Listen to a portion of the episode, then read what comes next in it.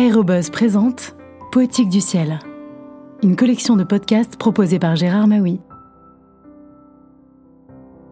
Bonjour. Le 1er octobre 1969, Concorde 001 décolle de la piste de Blagnac pour le vol d'essai numéro 45, un vol historique au cours duquel le prototype doit pour la première fois franchir le fameux mur du son. Aux commandes Jean Pinet, pilote, André Turca, commandant de bord en place copilote, le mécanicien Michel Rétif et l'ingénieur Henri Perrier.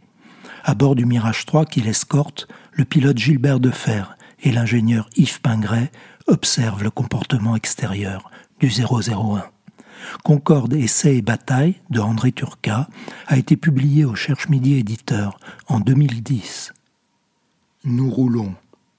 Bientôt nous voici alignés sur la piste, puis à la mise des gaz, vigoureusement poussés par notre dossier. Au moment où le copilote à droite annonce VR, vitesse de rotation, le pilote cabre soudain l'avion jusqu'à l'assiette de décollage. Et dans le poste, avant même que loin derrière nous les roues du train aient quitté le sol, nous venons de monter d'un coup de six bons mètres. Bruit et légers ébranlements du train qui rentre et claquement de ses verrous. Bruit aérodynamique croissant dans le poste jusqu'au moment où le copilote remonte nez et visière, puis c'est une grande impression de silence et de calme. On entend les conversations radio avec les contrôleurs du ciel et des échanges d'ordres et d'informations ou d'avis entre les membres de l'équipage. Écope d'entrée d'air sur charnière avant. 410 nœuds. Mac 07. Michel, tu peux commencer à transférer le pétrole vers l'arrière, jusqu'au centrage 57%. Les voix se reconnaissent bien, mais les interlocuteurs ne se regardent pas et doivent souvent annoncer à qui ils s'adressent. 21 500 pieds.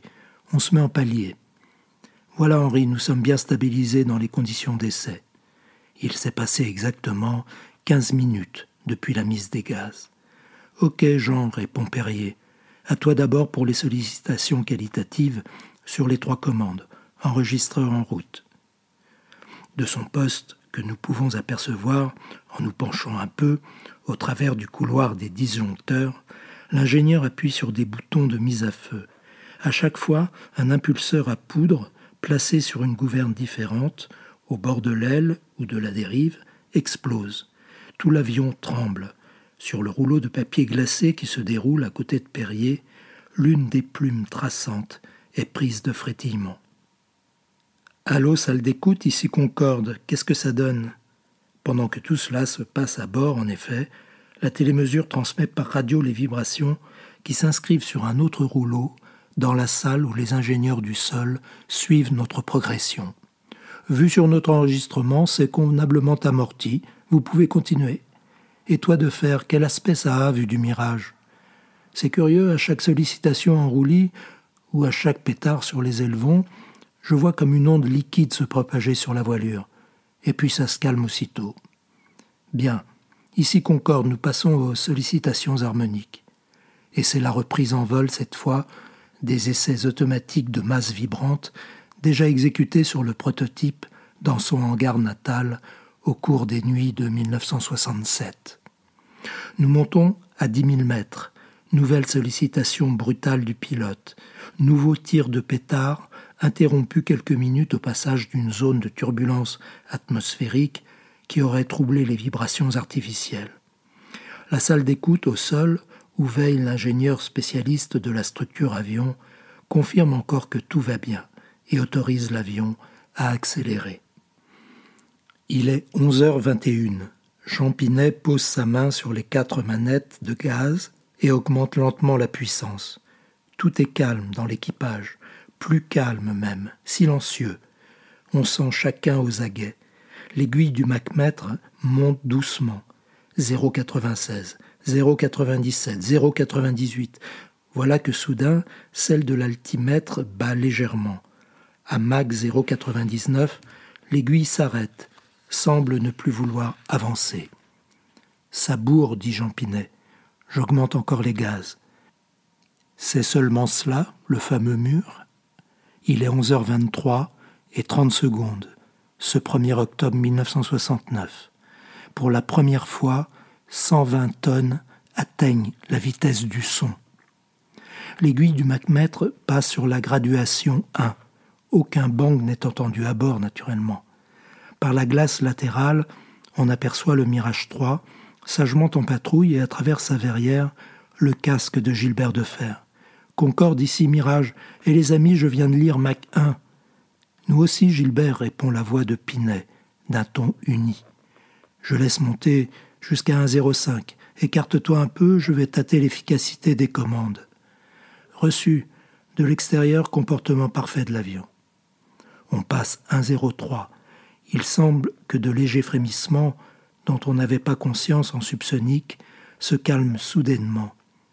Les pilotes échangent un regard et quelques mots.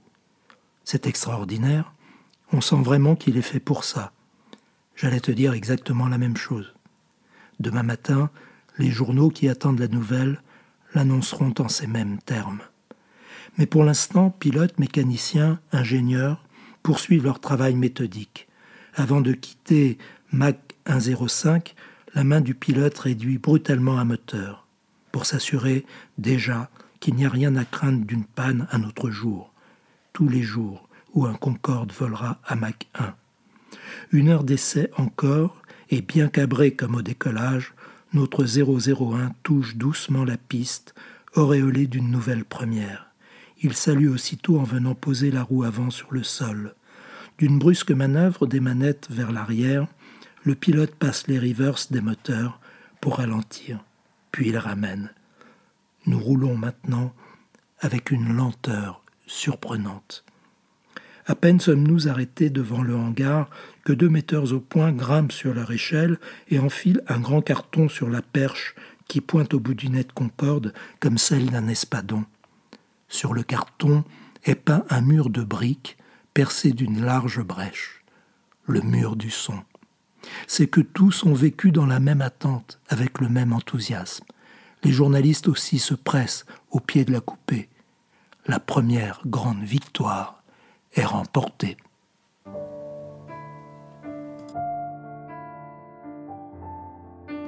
À bientôt pour de prochaines lectures.